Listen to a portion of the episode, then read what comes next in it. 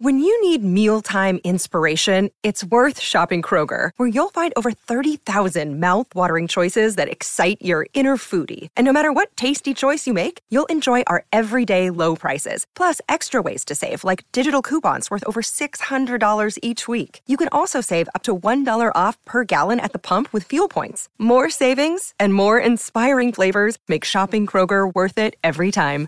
Kroger, fresh for everyone. Fuel restrictions apply. Hey everybody, welcome, welcome, welcome to another episode of Facebook Live Q&A. Here we are ready to do Ah, there the damn is. thing. I was like, I can't hear anything. All right, we're plugged in, we're ready to rock and roll. So All right. um, yeah, off we go. Off to the Are races. there it is. Okay. All right. So we have a ton of questions left over from last time. Oh, wow. Mm-hmm. And I hope we're all enjoying the sounds of wind chimes, uh, which are my wife's alarms. Alarm. Which she, in fact, we should cover that. We're doing a special Valentine's Day episode Yeah. uh, today with Lisa and I, where I get to interview her.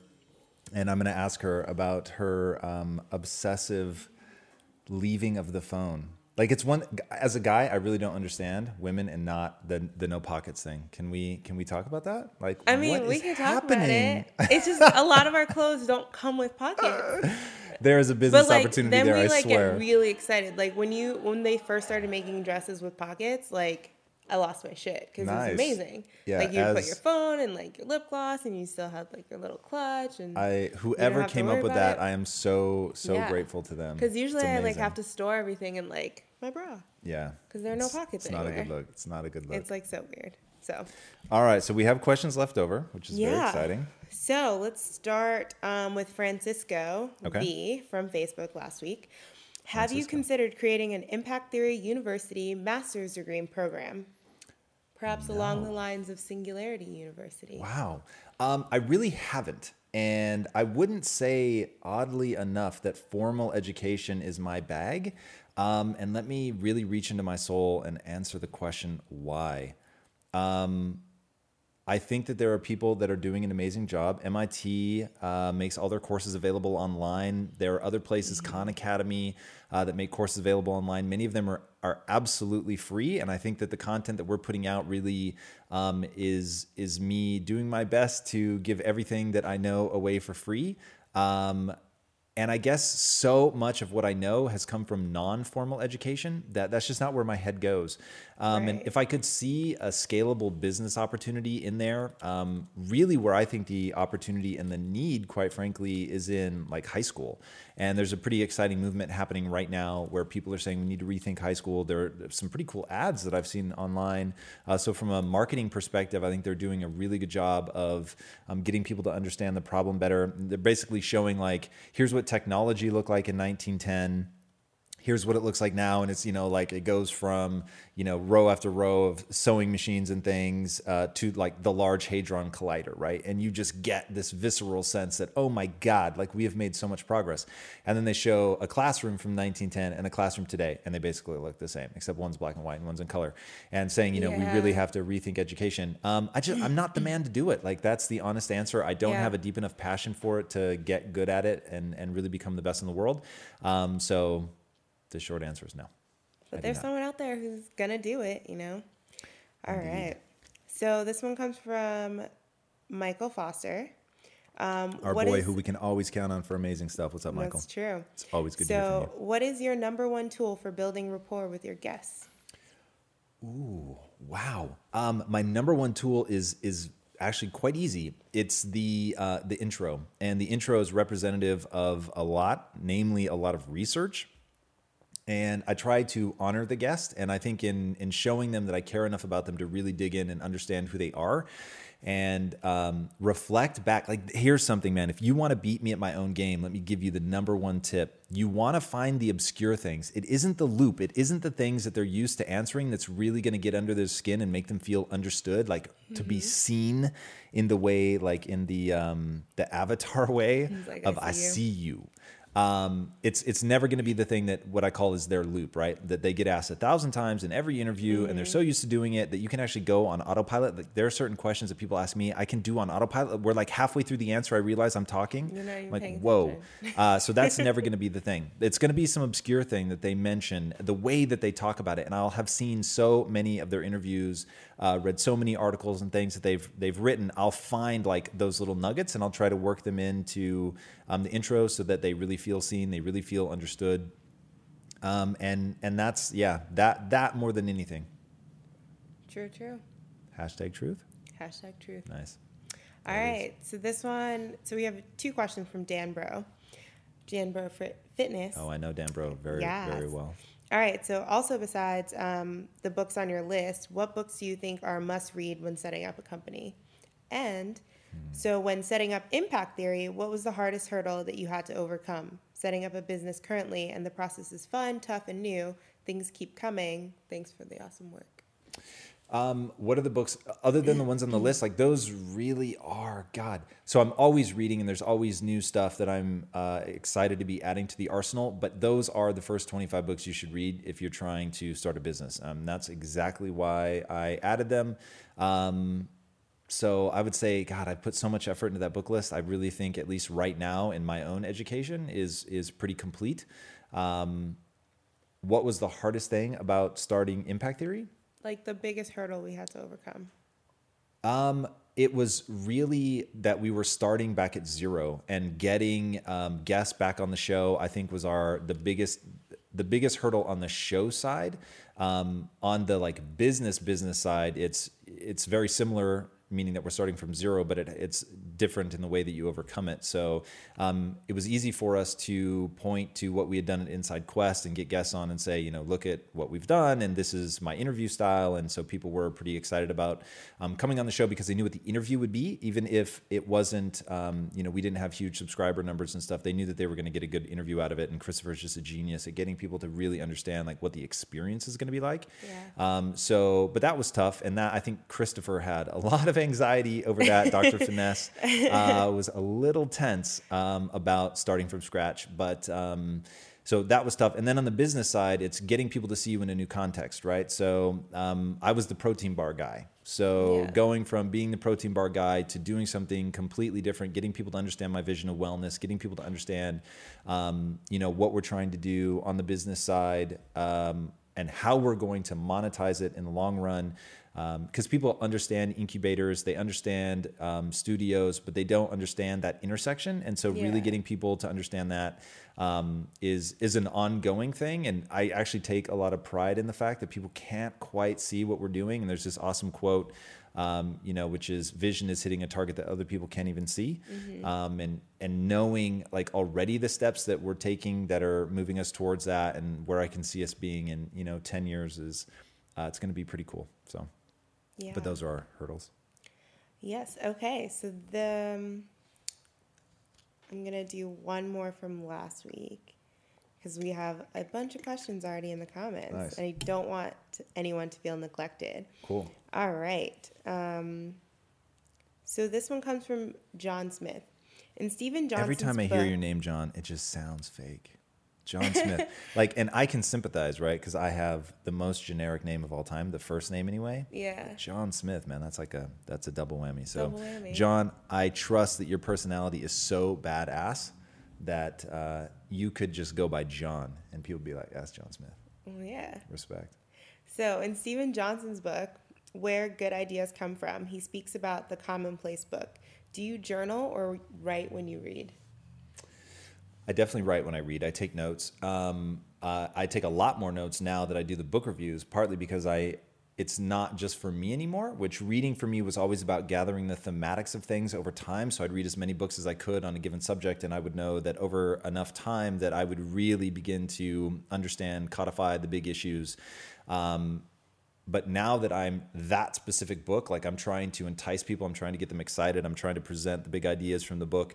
Um, I take a lot more notes now, which is actually great. It slows me down a little, which I find a little bit frustrating, but um, it's it's much more retainable, um, and I can go back and find those things again when I'm you know in conversation with somebody trying to remember. Like I, I have the gist, but I don't remember the actual specific. It's nice to be able to go back to my notes and ah, yeah, here it is. True. All right, this one I think you're gonna geek out about a little bit. Ooh, I'm excited already. So this one's from Antonio O on Facebook. Could you expand more about the singularity? Yeah, wow, it's interesting. Um, I'm curious to know if he was here yesterday. So we went um, deep into the singularity. So here's how it goes: the singularity is a term borrowed from physics, and what it means is it, there's an event horizon to a black hole, and a black hole um, distorts uh, so much that we actually don't understand the physics inside of a black hole. Because we don't understand the physics inside the black hole, when you go over the event horizon, everything is unknown.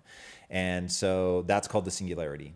Um, why exactly they chose the word singularity, I'm not entirely sure. I don't know if it's because uh, the you know pinpoint of a black hole is so infinitesimally small. Um, maybe. But anyway, so you can't predict it. And so when um, Ray Kurzweil was trying to come up with a way of explaining that moment where technology is advancing so quickly that we can no longer predict um, what it will look like, he took that term. So, um, and it's actually become way more popular as a term in technology. Um, I guess just because more people are interested in technology than black holes, uh, which is maybe a little sad. Uh, but um, so that that was the idea that it's just technolo- technology advancing so rapidly that we can't begin to predict it. But despite that, I love talking about it. I love thinking about what will that really look like. And so I admittedly am applying. It's like any future movie that you look at. It's it's what the future looks like through the lens of that time period. Right. Um, so you know when you think about future movies that were created in Japan in the 80s, like Akira and stuff like that, it was all um, nuclear driven. It was about you know um, the the the tragedy that they had experienced with the um, World War II, Hiroshima, um, Nagasaki. So it that's what really informed those films. So it was really that time period looking into the future, and that's always the way that that movies about the future go. So I'm well aware that all of my predictions and insights into what the technological singularity is going to look like is about what how humanity views itself now, um, and and I think that's going to rapidly change. And I'm actually reading a book right now called Evolving Ourselves, and oh man, like originally I felt really really indulgent because I um, impact theory is now taking up so much time between the content that we create and the business um, side of things that um, I, I, really try to read books that I think would be useful to the community because I'm always trying to maximize my efforts. So, hey, if I'm going to be reading, read something that that not only is useful for me right now in the moment, but read something that I think the community that we're trying to build would find useful. Mm-hmm. Um, I just could not help myself from starting this book, and it, was meant to be my side chick. Like it was meant to be the book that like I was also reading, uh, and then I would be reading something else that um, maybe more directly applied. And I've just gotten so sucked into its world that I've convinced myself that you guys are all going to love the book review that I'm going to do. I have no idea if anybody's going to find it interesting, but this shit like it is so fascinating to me. So I bring that up because it talks about the way one of the ways that we're beginning to evolve ourselves in, in a way, uh, a technological way that people don't think is technology. So think about this thing called CRISPR. Now, I didn't know how CRISPR came to be. It was one of those things like, so CRISPR allows you to edit DNA. Yeah, stop and think about that for a second. It lets you edit DNA, man. Okay. So but it was found like this is so interesting it was found by the yogurt industry because the yogurt industry is always battling viruses attacking the bacteria that they use to create Yeah. the um, yogurt yogurt is uh, an enzymatic process so they're always trying to combat these viruses that come in and, and end up you know decimating their bacteria populations. And so they're looking at these things with uh, i would assume some very high powered microscope and they realize that um, bacteria in their um, own genetic code they have this thing that's basically a snapshot of the virus that tried to attack it before. So they have they ha- they actually like carry the sequence of the the virus in it, um, so that they know what it looks like, and then they have this thing called CRISPR, and CRISPR goes around and looks for that sequence, and then it will cut that sequence because that's how viruses work, right? They insert themselves into your DNA strand. That's why they're so tricky. So and it would go in and cut out the virus, and then either put junk DNA in its place, so just like random letters, Yeah. um, or some benign piece of code. And so they thought, wait a second, like if what it's doing is looking at a picture, right? A picture. Let's Uh-huh. know that I'm doing air quotes for anybody who's listening to this. Not really a picture, but it's a snapshot of the the code. yeah, Um, if that's what it's doing, like we could tell it, hey, look for this, and cut this out. So we could say, look for um, Hodgkin's lymphoma and cut that out. Look for HIV and cut that. Well, they they've used it on HIV, by the way, and they've eradicated HIV from cells. I don't know that they've eradicated it from a like a whole human, Mm-hmm. but they can eradicate HIV from cells with CRISPR so going in and editing out the DNA. So this, you're right. I'm totally geeking out on this. This is all coming back to the question about the singularity. But like this like, is how? this is where you you begin to see like people right now hearing that couldn't have predicted that right Yeah. like we couldn't predict that the yogurt industry is going to find this thing that allows you to actually that it allows a biological thing to go in a biological process to go in and cut out a strand of dna and replace Mm-hmm. it right like we could i couldn't have imagined that and i think about this shit all day so i've got to imagine most people couldn't see that so and that's like some minor point like what happens now when technology is like so uh, i think it's by 20 I'm going to make this up. It's somewhere between 2029 and like 2035. Okay. I think it's 29. So let's pretend that's that it's kinda early. 2029. You can look it up. Ray Kurzweil prediction: 89 of his 89 percent of his predictions have come true. Um, but he said by 2029, I believe that um, the computers will be um, one computer will have the um, processing power of the entire human race. Okay. Like think about the entire human race all at once, thinking about one problem.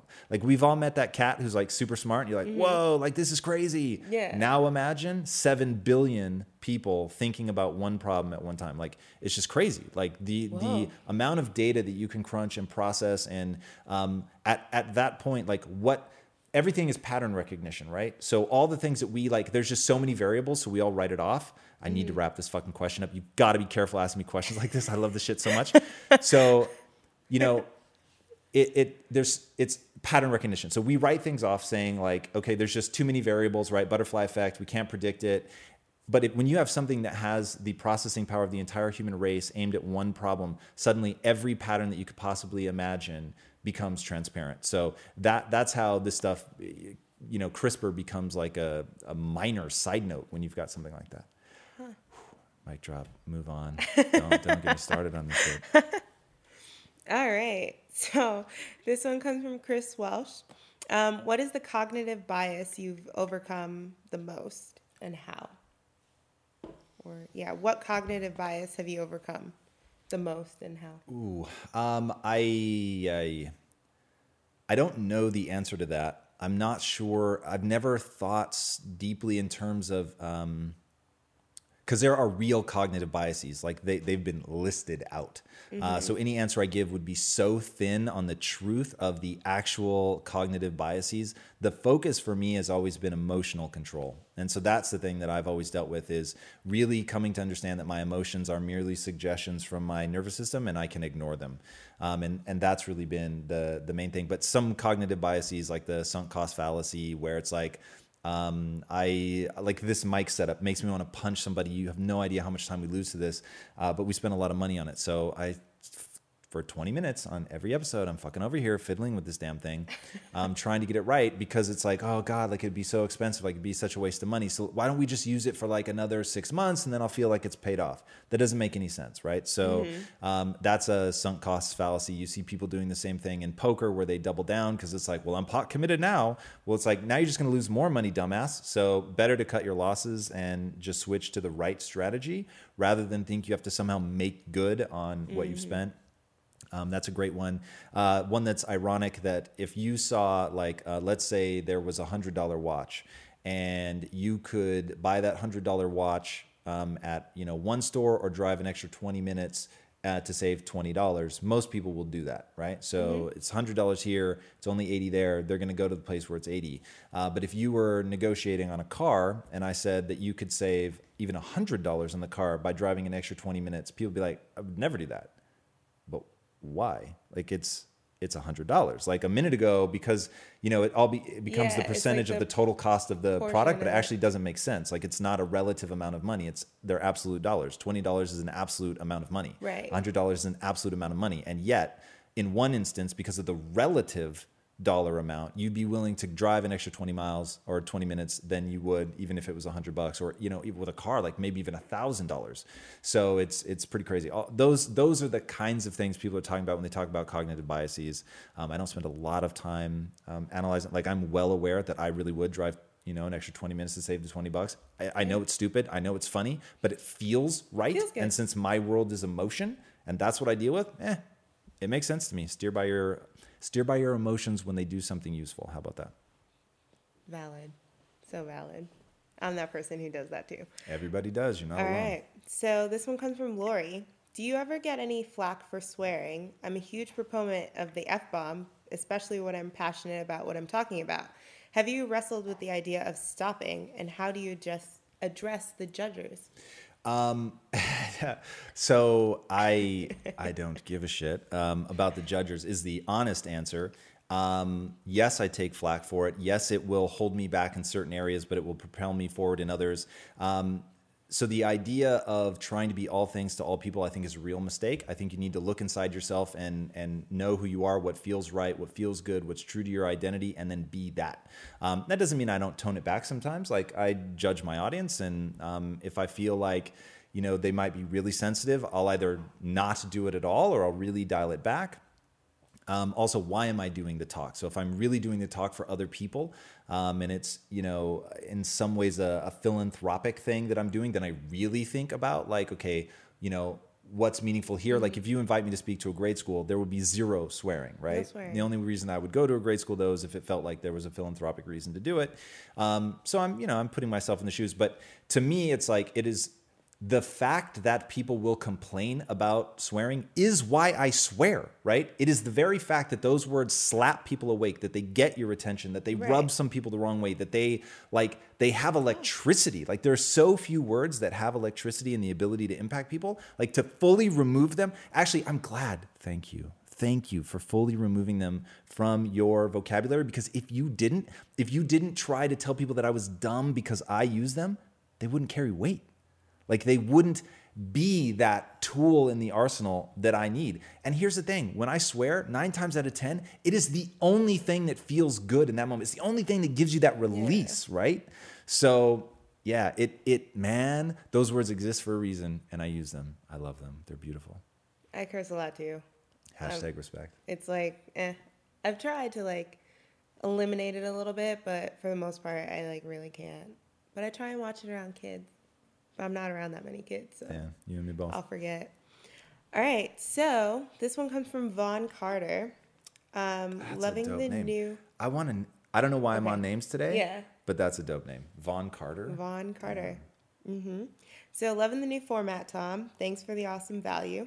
Thank you. Um, in research, I'm coming across more and more evidence that links digestive health with psychology and mental health. If mindset is everything, then shouldn't we look at digestive, digestive slash metabolic factors as part of this equation? Man, Vaughn, Vaughn, you're going deep on me. Um, yes, in no uncertain terms, and this is this is the next wave of science, and this book, Evolving Ourselves, goes super deep into this. Um, and I think ab- about this a lot because my wife has struggled very profoundly um, with microbiome um, and just seeing how how much it can literally put your life on hold, like for almost a year, right, baby? I mean, our lives were on, even mine. Like I wasn't suffering from it, but when you're in a relationship like that, it's you're so interlocked that for a year I felt like we were on pause, and and it was microbiome. And by going into the microbiome, really researching it, understanding it, working with people that understood the microbiome, and working like we got back to a better place, but it's still like it's not perfect. Um, and and so there's the book Evolving Ourselves talks about there's actually four. Um, oh god what do they call them? I actually have the note but we're using my phone to record otherwise i would look it up. Uh, but there's four categories. I forget the name for it. I'll punch myself in the mouth for that later. Um, and so you've got your core dna you've got your um, god what do they call it? Epibiome. That's not the word but it's basically the the universe created out of epigenetics. And then you've got the microbiome and you've got the viome which i had never heard of which is your the um, the equivalent of the microbiome in viruses, right? You actually have more viruses in your body than um, bacteria. Like everybody talks about how much bacteria you have in your body. Like it's it's something like 10 times more viruses. 8% of, of um, core human DNA is made of virus. Like, how dope is that? Anyway, I won't go back down that rabbit hole, but it is it is really really um, super interesting. Yes, the answer is it is totally misunderstood. Uh, we need to understand it. Until we get a grip on that, we're really going to be in trouble. And the next wave of mistakes, as we found with antibiotics, you can overdo it, you can overwash your hands, all that stuff, and that one of the reasons kids eat dirt. Who would have known, right? You're like sucking up uh, bacteria. Yeah, that's how you build immune system. Right. So it's Like- actually good that kids are eating stuff off the ground. The bad news is though, right, that nature is like totally happy to kill a whole bunch of people off. Right? We're the ones freaked out by that. But like nature's like, "Oh, if if you're a too weak kid when you eat this bacteria, you should be dead, right?" hey, right. so nature doesn't give a shit. So it's it is so fascinating to see like as humans begin to take control of this stuff, like Mm-hmm. we now place ethical judgments on it, right? So if you Yeah. see somebody like as I'm sitting here saying, "Oh, kids should eat dirt," all I'm thinking about is the kid in the grocery store who's like picking things out the ground. Oh God, like that freaks me out on a level that I can't tell. you. Even though I know because nature doesn't care if one out of every 10 kids just dies there on the floor from like E. coli, right? Nature doesn't care. Yeah. So, but as humans, I care, right? Like, I don't want that to happen. But anyway, so it's fascinating. We don't understand it, must understand it. There's huge business opportunities. If anybody out there right now is watching this and you're a meaningful entrepreneur, uh, you're at that stage and you're fucking around with the, the biome or the viome, like I want to know about you. Uh, so write in. Um, in fact, the first company that we're going to fully explore, I won't say that we're going to um, back it yet because I don't know if it's real, but the first company that Impact Theory is going to fully explore is a medical device company. Um, so hey, like we're in that world, man. So Yeah. if you're for real and you're studying this, like I can help. Yeah. Yep. Just FYI, I was that kid who always put everything like in her mouth. Dude it's it. it's a thing like that's what like And, you're like, literally I have the best immune for it system of like the rest of my siblings, so it eat worked that out. dirt eat that dirt Worked out, guys. All right, so this one comes from Brian. How important is self awareness to success, and should one work on developing their weaknesses, or should you just go all in on your strengths? yeah this is like almost an internet meme at this point. Like this is the internet is obsessed with this question right now. Um, it as with all things it's a little of column a and a little of column b um, so you, you have to have self-awareness and the most terrifying thing i think for any of us and only people with self-awareness are asking this question by the way. So if you're even asking that question it's because you have a modicum of self-awareness. You should feed that. You should really look at yourself. But here is the thing. You must understand this. You must understand this. Jesus christ people listen to this. The human mind is wired for adaptation. It is an adaptation machine. That's it. So, yes, there are certain skills that you have a natural bias to acquire those skills more rapidly. So, the amount of energy and effort that you put into certain things based on your skill set, they will yield higher return. Okay? So, now if you want to do something that aligns with that skill set, that's that's amazing. Like you'll get high returns, it'll be incredible. But when you were born, you couldn't walk, you couldn't speak, none of it. And you applied yourself and you figured it out. And the exact same thing will hold true your entire life. So if there's something that you want to do that you have the passion to acquire those skills, acquire them. And then, yeah, leverage the things you're good at. I am highly verbal, right? I not only did I get early um, big returns in that, right? So when I say that, hey, I'm the result of hard work and I didn't show um, natural talents and things as a kid, don't like, let's not get it twisted. When I started applying myself to speaking and things like that, like, whoa, that was where I got, I just got the chills thinking about it. That's where I started getting my early returns, right? Right. So my sister got them by playing basketball and sports. I did not. I was just awkward, not motivated. Like I didn't get early returns there. Um, when I found speech and debate, I started getting early returns. So I started really applying myself there. So um, I, but then basically 30%, maybe 50% of the stuff that I really apply myself. Reading, reading did not come naturally to me, not at all, and that has been something that is maybe the single largest contributor to my success. So um, it, it's a fool's errand to pick a binary. Decide what impact you want to have on the world, what you want to contribute to, what makes you feel most alive, and if the thing that makes you feel most alive is not something that you get early returns, double down and work your ass off. Like your brain will adapt. That's what its job is. I could keep going, but I'll be disciplined. I'll stop. All right, so this one comes from Molly. Um, Tom, could you offer any advice to a college student in search of self improvement, so podcasts, books, actual work, in an environment where people aren't necessarily giving a shit about those same things? Oh man, what um, what a blessing! So let's play an intellectual game right now. All things being equal, I would tell you to surround yourself with people that are going to empower you, that think like you think. You should seek those people out. When you find them, grab them, hold on to them. Mm-hmm. Now, if I find myself in an environment where the people aren't like that, then I begin to tell myself a narrative about being exceptional, about being different, about being able to understand what my goals are, where I'm trying to go, and that I'm willing to work towards that, even though I'm surrounded by automatons who don't think that way. And that actually can be very empowering. It's super judgmental, and you have to be really fucking careful not to close yourself off to the amazing people that probably are hiding in plain sight, mm-hmm. um, and and you know not to um, be afraid to like tell people what you're about because I just I guarantee either there are people there that will awaken like when you begin to be that yeah. light and that beautiful thing like they will come and they will gravitate towards you. But for whatever reason if you find yourself around people that are just trying to tear you down they truly are detrimental and you just can't get out of that scenario like you've got to flip a switch and just begin to tell yourself a narrative about that's what you do despite the fact that people are trying to attack you despite the fact that they're trying to hold you back. Like you just rise up and you keep doing what makes sense and you're focused on your goals. Like to me, it's either change scenario or change narrative or both. But there's always a solution. You're never a victim.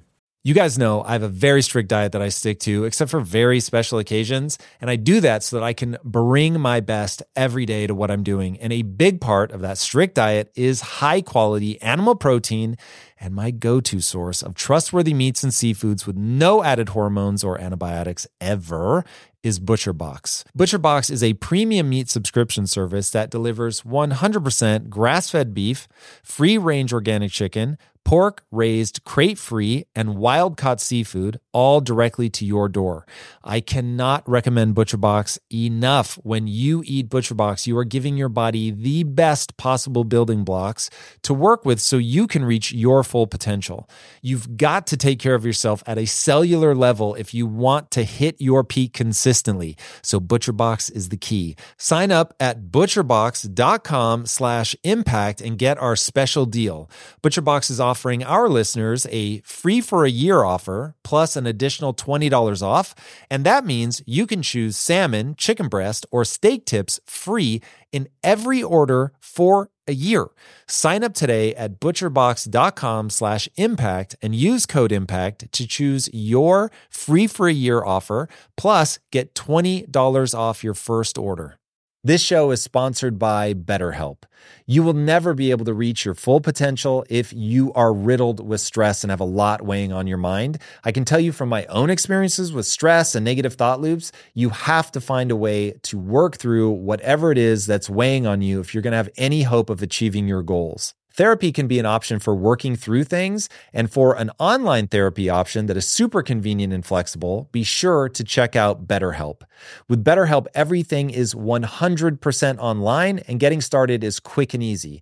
A brief questionnaire matches you with a licensed therapist, and you can switch therapists at any time for no extra charge. Get things off your chest, process through things with BetterHelp. Visit betterhelp.com slash impact theory today to get 10% off your first month. That's betterhelp, H-E-L-P dot com slash impact theory. In today's highly unpredictable and rapidly changing world, the smartest move you can make from a financial standpoint is to actually understand how money works and how markets move.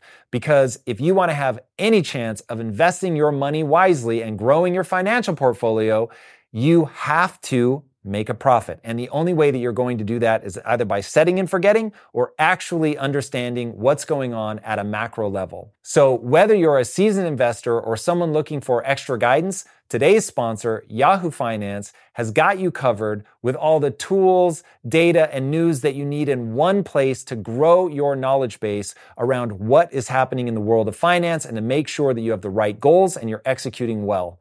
Yahoo Finance makes it easy to consolidate your accounts so you can effectively and efficiently manage your entire portfolio. Personally, I love how straightforward their platform is to use. It is very simple to get the information that I need, and Impact Theory's own chief financial officer is exactly the same, spending time helping me frame exactly what is going on from a global perspective so that I'm making the smartest decisions that I can. I definitely recommend that you check out Yahoo Finance for comprehensive financial news and analysis. Visit the incredible brand that so many great investors use at yahoofinance.com. It's the number one financial destination. yahoofinance.com. Once again, guys, head there now, yahoofinance.com. Truth. Hashtag truth. All right. So this is an accountability question from Antonio O. Nice. Um, what have you done to get those Nike shoes with their name brand on them lately? So I mean, this this is the strategy that um, goes for anything that you're trying to do. You need to find a way that you can add value. So it's identifying the key players. Who are they? It's identifying what they need and how you can be useful. Um, and then doing that. And then, if I'm honest, I'm now banking on relationships that I've been building for a very long time. Um, building them just because I like them and they're great people and I want to develop a real authentic relationship with them. Like the guy that started that that's probably taken me the highest in Nike. Um, he's just a good dude. Like I had no idea that he had any connections whatsoever to Nike. And we were talking about something else and it came up and I was like, "Oh yeah, I'm actually trying to be the first entrepreneur with his own Nike shoe." And he's like, "Oh my god, like I happen to know this guy." Um, but he's just my boy, right? Yeah. So it's like there's people that you connect with, you click with, you like, you maintain those relationships. Um, make friends before you need them. That that is really like let that be one of your life's mantras. Like I think that a lot because I am so um, uh, introverted, and my instinct is always to spend every conceivable moment with my wife.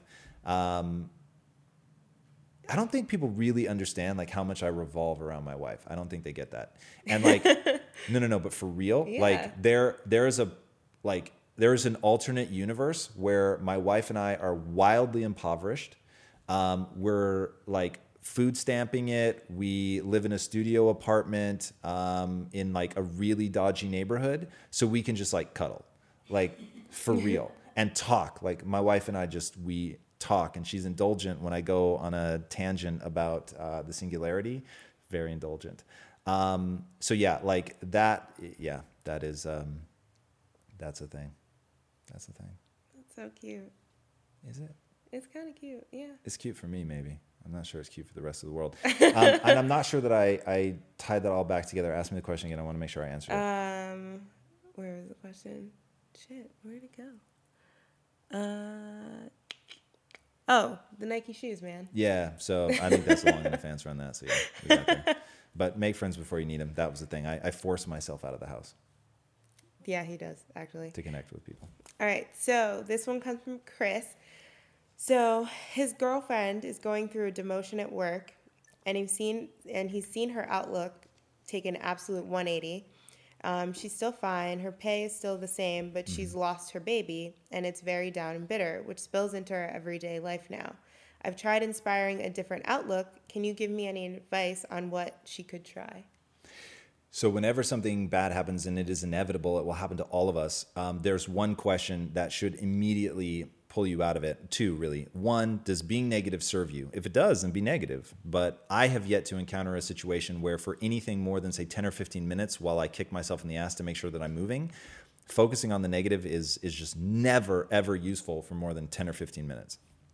Um, and then the other question is, um, how is this the best thing that's ever happened to me? And really think about that. Like, and and oh god, I want I want people to know how true this is, and I wish I had said it out loud because it would have been the second time in this interview for whatever random reason that it's happened, where someone leads with like something really bad has happened, and my instinct, my gut instinct is awesome, awesome, and Cindy will vouch for this. You've seen me go through something really traumatic. True. True.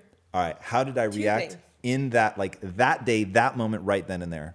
He was like, "All right, this is perfect. Like, it's time for me to get into action and like Hundred percent. Move on. And that's that's just training, right? That is Yeah. my natural inclination is to cry in the corner, right? Like Yeah. that's where everybody wants to go. And so I get that same rush of like, oh fuck, right? Where you just feel yourself going flush, like, whoa, this Mm-hmm. thing is so bad. And I force myself to ask and answer the question, how is this the best thing that ever happened to me? And when you Right. start, fo- you get what you focus on. Mm-hmm. Okay, you get what you focus on. So if you focus on being demoted, you're gonna feel demoted. If you focus on how this makes you feel like less of a person, less talented, less gifted, less successful, then that that will become real. Like you will be less of yourself. You will be less effective because mm-hmm. every thought that you have goes through that negative filter first. It's like fucking trying to, you know, climb up from the depths of the ocean to get a, a gasp of air. And if every thought starts with that long swim to the surface, like you're just never going to be effective. Right. So you've got to ask and answer the question, how is this the best thing that ever happened to me? I promise you it is because like Tony Robbins said, I'm unstoppable because I decide I am. Right? Like really think Right. I'm unstoppable because I decide I am. That's it. That that is the thing that makes you unstoppable. You fucking decide you are, and therefore when something hits you, you go, "Well, I'm not going to stop because I'm motherfucking unstoppable." Yeah. And you just keep pushing forward. And so you've you've got to ask yourself, "How's this the best thing?" So let me tell you, your woman got demoted. Fuck yeah, because they pointed out something that was a hole in her game. Awesome. Now she knows where the weakness lies. Or they're tyrannical assholes, which by the way is almost certainly not true.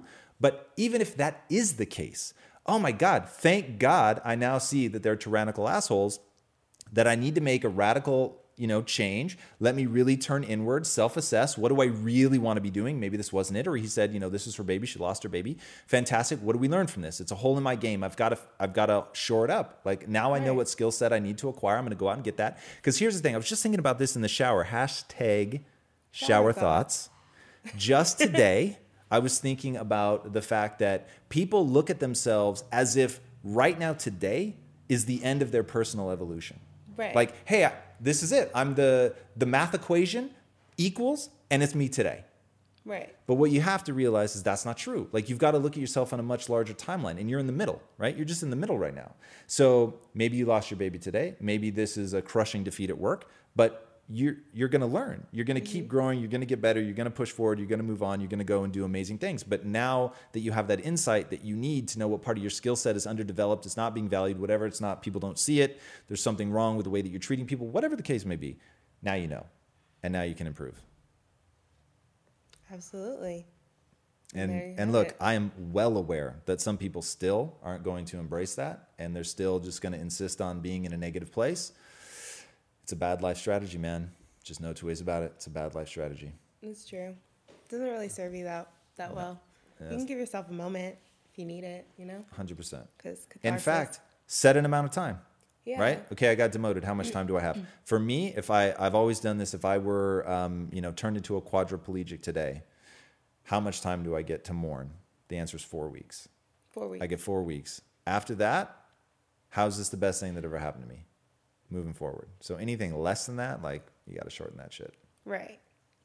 Huh. That's like a good way to work backwards on that. All right. So this one comes from Ethan Smalley.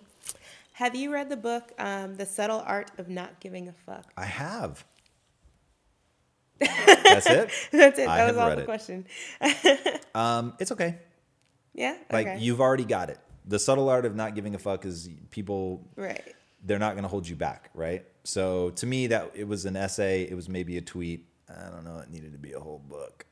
Okay. I say that. Watch, we're gonna have him on the show one day, and he's gonna be fucking amazing. But the book was. Um, Right. But it's like delivering the message in various ways for people to be able to digest Yeah. it. So it's like if it didn't resonate fully with you, it probably resonated like super hard. yeah, I think else, I think the book's done really And well. so it's like, you know. Very fair. All right. So this one comes from Masha.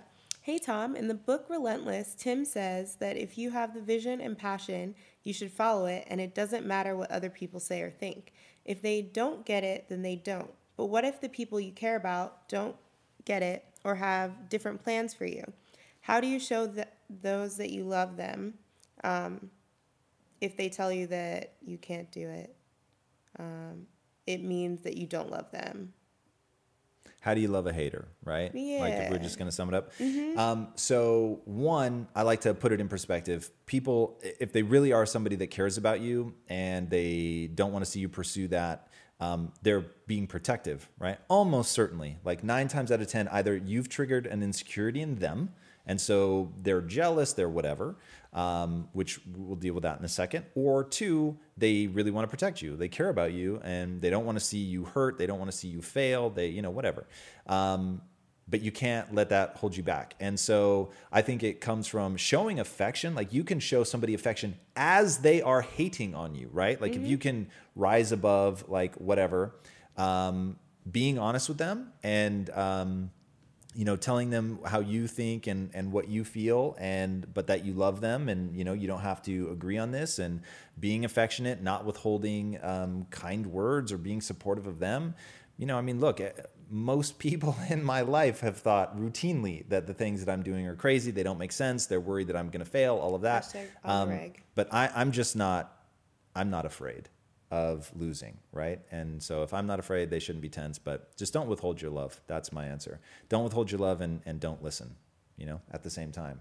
And um, yeah, I'll, I'll give an example from my own life. Um, so my father-in-law, who has always been incredibly kind to me, uh, did not want me to marry his daughter. but by the way, uh, still being kind, just um, eh, maybe he had his doubts. And uh, so I told him, I said, you know, because I, really respect him, respected him then, respect him now. He's just an incredible, incredible human being. And I said, look, I respect that you don't want me to marry your daughter. Totally get that. Uh, full disclosure, I will be asking your daughter to marry me in the next day or two. Uh, so I just want to float that out there. And you just have to have the guts to simultaneously be respectful, show love, and totally ignore them. All right. All right. And don't forget that if you share this live feed, you'll be entered to win a copy of anything on Tom's reading list. Did Jared just ping you? No, it's it's like on there. It's been on there, and I haven't really like. I can't been believe I didn't even attention, think and about I it. completely forgot. Yeah. And I'm like, we're 40 minutes in. It's terrible. All right. It's terrible. Sorry, guys. Yeah, but you know, do it. It'll be awesome. Um, so this one comes from Anna, Anna Mena, um, which I completely forgot to kick off with this one. It's a really great question. Um, so I'm really excited and happy about the new mythology that you're going to create. What are your thoughts on new um, female superheroes? One, have you heard about the Bechdel test? As a woman, I love superheroes, but female superheroes are really misrepresented, and I really hate that. Have you heard about the Geena Davis program? And if um, she can see it, she can be it. So that's like a separate question we can address, but like start with the female superhero. Yeah. So um, my wife is behind the camera right now, literally celebrating. This question is amazing, Yes. by the way. I and oddly enough, as a guy, a white guy at that, um, I'm super excited to bring um, people of color, uh, women, and really show them like in a just a raw, real um, way. And our first wave of superheroes are going to be people without powers and I think that's really important. Um, I love like true superhero mythology, so there'll be plenty of that as well. And I think that actually having them in the same universe would be very, very interesting. Um, you know, what happens when it's like Superman and Batman? What happens when people without powers collide with people that have powers, and, and how do they deal with each other? Um, I think is is a really great um, way for mythology to deal with things like intelligence, right? So um, when you've got a world full of superheroes, we'll call them the Elon Musks of the world, the Steve Jobs of the world, the people that you're tempted to say, well, they're super, they're special, and therefore I'm off the hook and I don't have to compete at that level. And it'd be great to show people that, you know, like Batman, that holds himself to the same standard and he realizes he has to outthink um, Superman in, in or, you know, should there ever be a collision, which of course in Batman v Superman there is, and you get to see like how um, he had been preparing for that. So that kind of stuff is interesting. But anyway, back to females.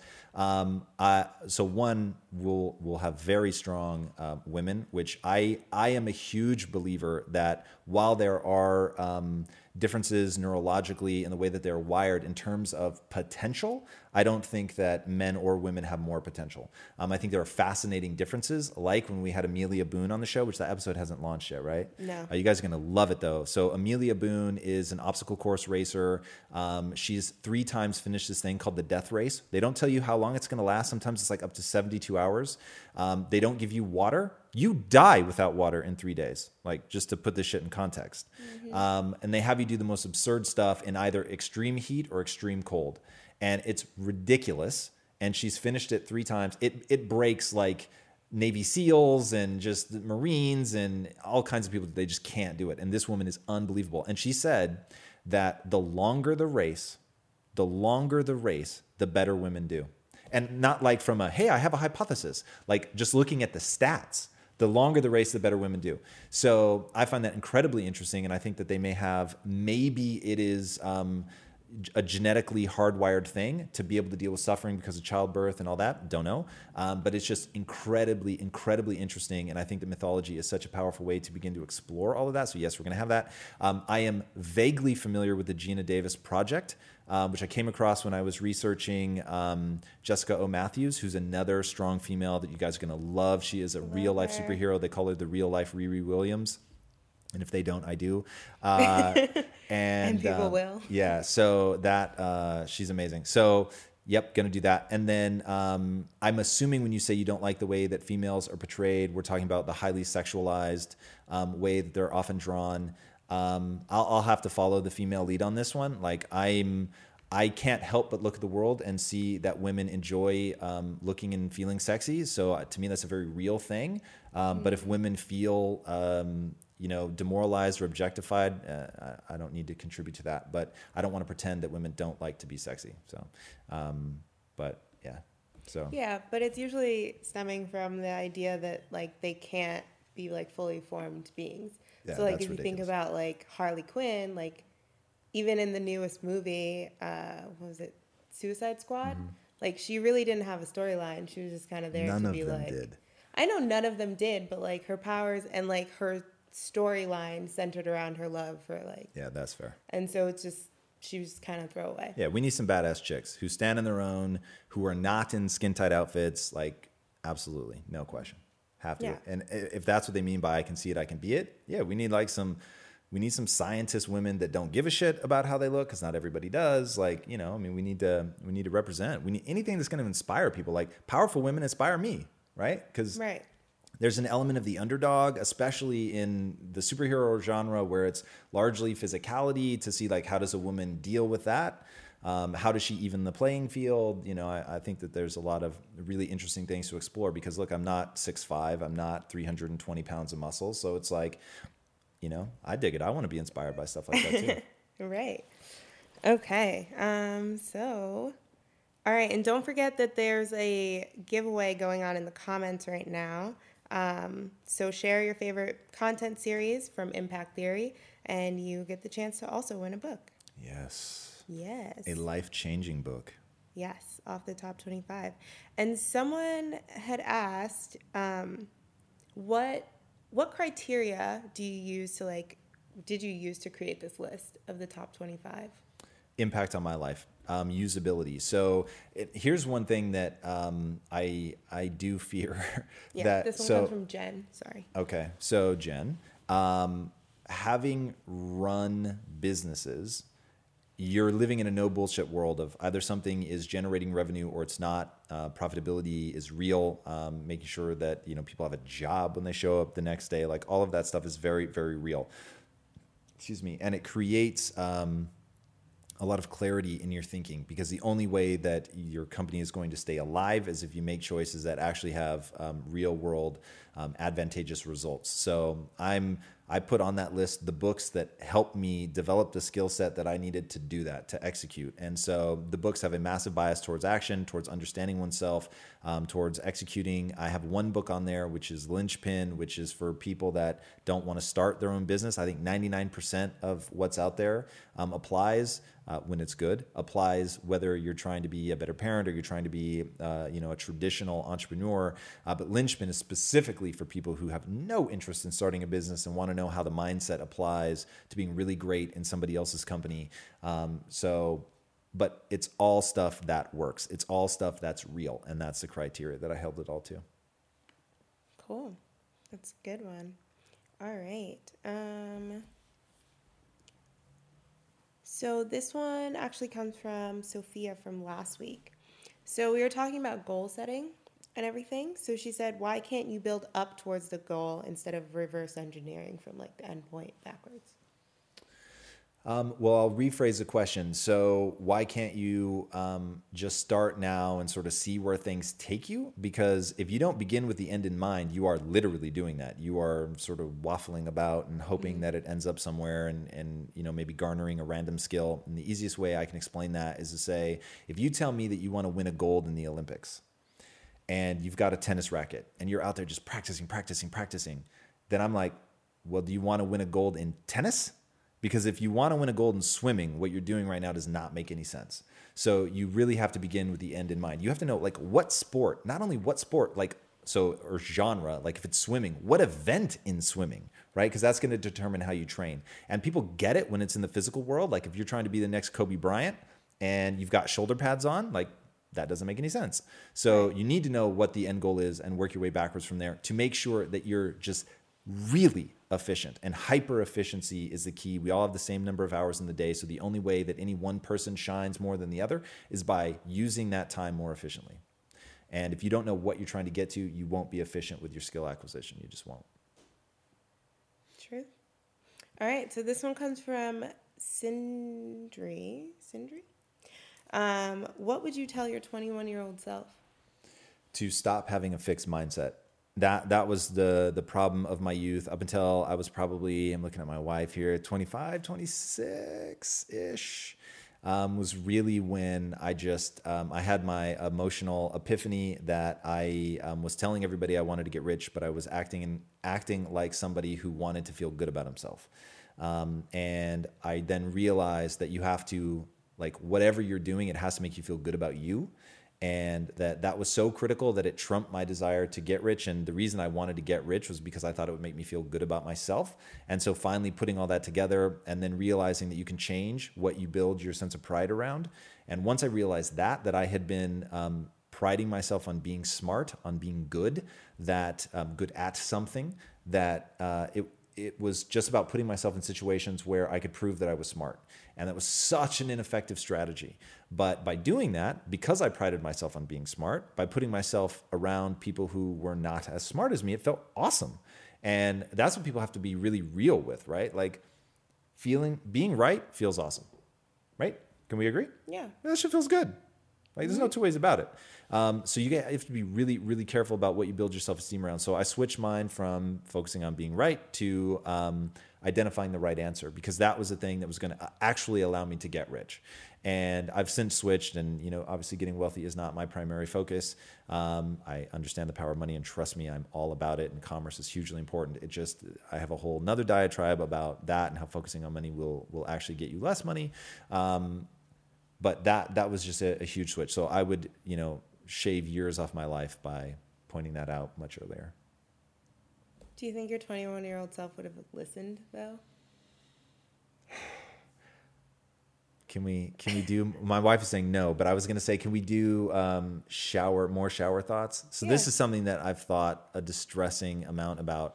Like if I were to go back in time and confront mm-hmm. myself, how would I convince myself that it was really me? Right. Like, so, but there are ways, right? Because there's things that only you know, and like, so I'm convinced that because my powers of persuasion are so good that I could convince myself that it really was me, and then yes, despite what my wife uh, will rightly tell you, I think I could convince myself. Like, yes, I would listen. All right. I feel like you're giving yourself the benefit of the doubt on that one. Like you're 21. Like, do you listen to anybody? I like thought about it. Like um, I was. If you said at 16, I didn't listen to anyone mm-hmm. for sure. Um, at 18, I was probably still a little arrogant. But when I went to college, that everything became real for me. And I, mm. I became very goal oriented at that point because I wanted to get into film school and I wanted mm-hmm. to get my three picture deal. And and at that point, like, there's no bullshitting. Like, I got to film school and they're like, asshole, what are you doing? Like, you can't just roll up and think you're going to get into film school. Like, it, you're, their whole stat was you're more likely to get into Harvard Law than you are USC Film School. So, what are you doing? Stop taking film classes. You have to be realistic. You're going to get something else. And so I was like, oh, wait a second. Like, my whole life has been building up to getting into film school. Like, this is my everything. Now, I was wrong um, about you can fail a thousand times and still pick yourself up. If you execute properly and deliver results, you're going to get wherever you want to go. And if you're not getting where you want to go, it's because you're not delivering results. But I digress. So I knew that I had to get in. Everything became results oriented. I would have listened to people at that point. So if I came after that point and could show how, hey, if you listen to this, you'll achieve your goals, I think I would have done it. Okay. I guess I'll give it to you. All right. Thank you. so this one um, comes from Ian Pettit Sounds. Oh, boy. Um, what do you mean when you say you want to find the next 1,000 Elon Musk? In other words, what char- characteristics will these people have, and how will you know you've found the real deal? Uh, we'll know we found the real deal because the world will be fundamentally different, and people creating the greatest companies in the world will say, "I did this because of impact theory." Like that's the metric that we will hold ourselves to. Um, and they are people that, when they encounter an obstacle, they don't think to stop. They go over, under, through, around, whatever. They have a growth mindset. And um, like Elon Musk, the reason I use him is one, I think that he's building companies that matter. Uh, so his companies are all mission based, which is absolutely critical to what we're doing at Impact Theory. We are not interested in just making a quick buck. It's got to be a company that we really believe in, can get behind, we're passionate about, believe it's going to make the world a better place. I don't need it to, you know, sort of fundamentally change the world, but it needs to make the world a better place, at least incrementally better. Um, and ideally, it would be you know some of the most important companies, um, and that they're not afraid to teach themselves something. So Elon Musk did not know rocket science. He didn't go to school for rocket science. Uh, his first company, uh, actually, it wasn't his first company, but his second company was um, eBay, Lies, PayPal. I don't know why those are they share the same neuron in my brain. Uh, but he was one of the the founders of PayPal. Um, and so it's just so impressive to me that he taught himself that. He's doing the Boring Company now, if you guys know about that, where he's literally going to be um, drilling underground, and uh, it's just it because he doesn't want to sit in traffic. That's what he jokes about. I'm sure it's actually more tied to Hyperloop, but um, he jokes that I'm so tired of sitting in traffic. I'm going to create a company called the Boring Company, uh, and we're going to bore. That's what we do. And he's they have created this. Um, boring machine that apparently is 10 times faster than conventional tunnel uh, tunneling equipment. It's like So we can have like subways in LA. Like you can have whatever you want like underground like but come on like don't you want to be that? Like i want to be that and that anyway that's going to be the standard that we hold ourselves to. We want to help those people. This all started because i used to work with kids in the inner city um, and at the beginning of Quest, so at the beginning of Quest, I've, I think I've told the story a lot, but I'll tell it one more time. Uh, I used to ask people the magic genie question, and I, oh God, I thought I was going to get such different answers. So, um, Magic Genie walks in, they're going to grant you one wish and one wish only. You can't ask for like ending world hunger, curing cancer, bringing somebody back from the dead. It has to be something entirely for you. Can I ask for more wishes? What do you wish for? And most people said a job. Okay, they're saying job because they're there being interviewed, and, and that's what they want me to believe. I would get them past that. They would start, you know, then going on to money. And the amount of money that they would ask for was almost always a million dollars. Like, what? So that's such a spastic amount of money. Like that's so low. Um, after taxes, you know, you've got like 500,000. It's like you can't, you can't even get a house in LA for $500,000. So it was just like, it was, it showed me that there's a perspective problem. And I remember one time talking to this kid about what he wanted to do with his life. And, you know, he's like, I don't know. And okay, well, what do you like? Um, I like art. Awesome. Like, what else? Uh, I like being high. Not high like high, but like elevation high. And so I'm like, cool. Like, how do we combine, you know, I'm thinking like murals or something. He's like, maybe I could be one of those guys that hangs up billboards. I'm sorry, what? You want like that's the dream? And I'm not saying like that's a bad job, but wow, like if that's your dream, if like that's the grandest great he was like 14. Like that's what you do when it's like I need something quick, I got to make ends meet, totally respect it. But like when that's your dream, like your your perspective, you're just not thinking big enough. You're not thinking like how far you could push your talents, what you could do, like how could you impact change with loving heights and loving creating art. Like, you know, how do we really do something that is gonna help improve somebody's life, do something, make it better? Like that, that just showed me that, and I, I heard answers like that just over and over and over. Um, you've got to help people have a new perspective, and so that's um, you know what we want to do is we want to get kids believing that they could become the next Elon Musk, that they could be thinking outside the box, that they could have an idea like I don't want to sit in traffic, and so I'm going to build a machine that bores under the ground. It's going to be ten times faster, or uh, I want to end the CO2 experiment that we're doing um, in the atmosphere, so I'm going to create an electric car, but I'm going to look at the truth of the market, which is that people want a sexy car, they don't want uh, a Prius. They want something that's really awesome, and that you know, for Right. all the reasons that we would like any other car, they'll like this one as well. Oh, and by the way, it happens to be electric, and that it's going to totally revolutionize the industry from a technology perspective. All that. So yeah, that's why. That's why. And and And you guys know that they based Iron Man, Tony Stark, on not the comic book character, obviously, which has been around forever, but the movie Yeah. incarnation was based on Elon Musk. So Yeah. respect. You know I'm obsessed with comics. So there it is. that's amazing. All right. Um, so I'm gonna look for our final question. I was gonna say we must be near the end here. Yeah, before we head out. All right, so this one comes from Alexandra. What is the key factor when choosing guests for interviews? Like Moran Cerf, for example. The only common feature that can be easily spotted in these are all self made successful people.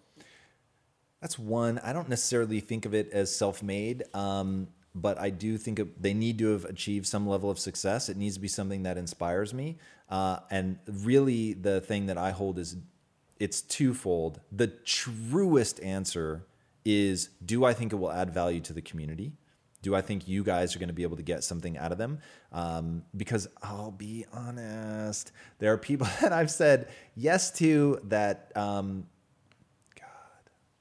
I'll say this between Inside Quest up through all the people that we've already said yes to but haven't even interviewed, in there somewhere, there have been people that didn't necessarily inspire me, um, but I thought that you guys would would derive tremendous value from them.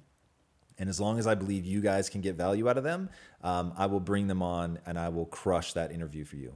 Um, that's that's the truest answer. Then there's the secondary thing where I really, really, really try to bring people on that as I'm interviewing, like or as I'm researching, I'm really learning something, and I'm like, whoa, like this is. And even the people that when I said yes, I wasn't necessarily inspired. I really, really try to find a way to connect, like find something in their story that I may not have known about when I first said yes. That I'm like, whoa, like this is actually really amazing. Um, so yeah, All and that was our last one, right? That was our last question. cool. But I just wanted to quick wrap up and let Justin Elcott and Alexandra Tomaskawa um, know that they have won our Facebook Live giveaways Nice. today. Congratulations. Enjoy the powerful book that is coming your way. Um, all right, cool. Well, that's it for today. Guys, thank you so much for joining us. I love doing these, it's so much fun. I love answering your questions. Um, so keep them coming, pour them in anytime. Does not have to be just during this. We collect all the questions that people give us socially, we aggregate them, we answer them here. Um, so, yeah, that's it. Thank you guys so much for joining us. And until next time, be legendary. My And don't friends. forget to rate and review our podcast on iTunes. Booyah. There it is. And- And, that's how you can be legendary. All right. Thanks, guys. Thanks. Bye. Hey, everybody. Thanks so much for joining us. If this content is adding value to your life, our one ask is that you go to iTunes and Stitcher and rate and review. Not only does that help us build this community, which at the end of the day is all we care about, but it also helps us get even more amazing guests on here to share their knowledge with all of us. Thank you guys so much for being a part of this community. And until next time, be legendary, my friends.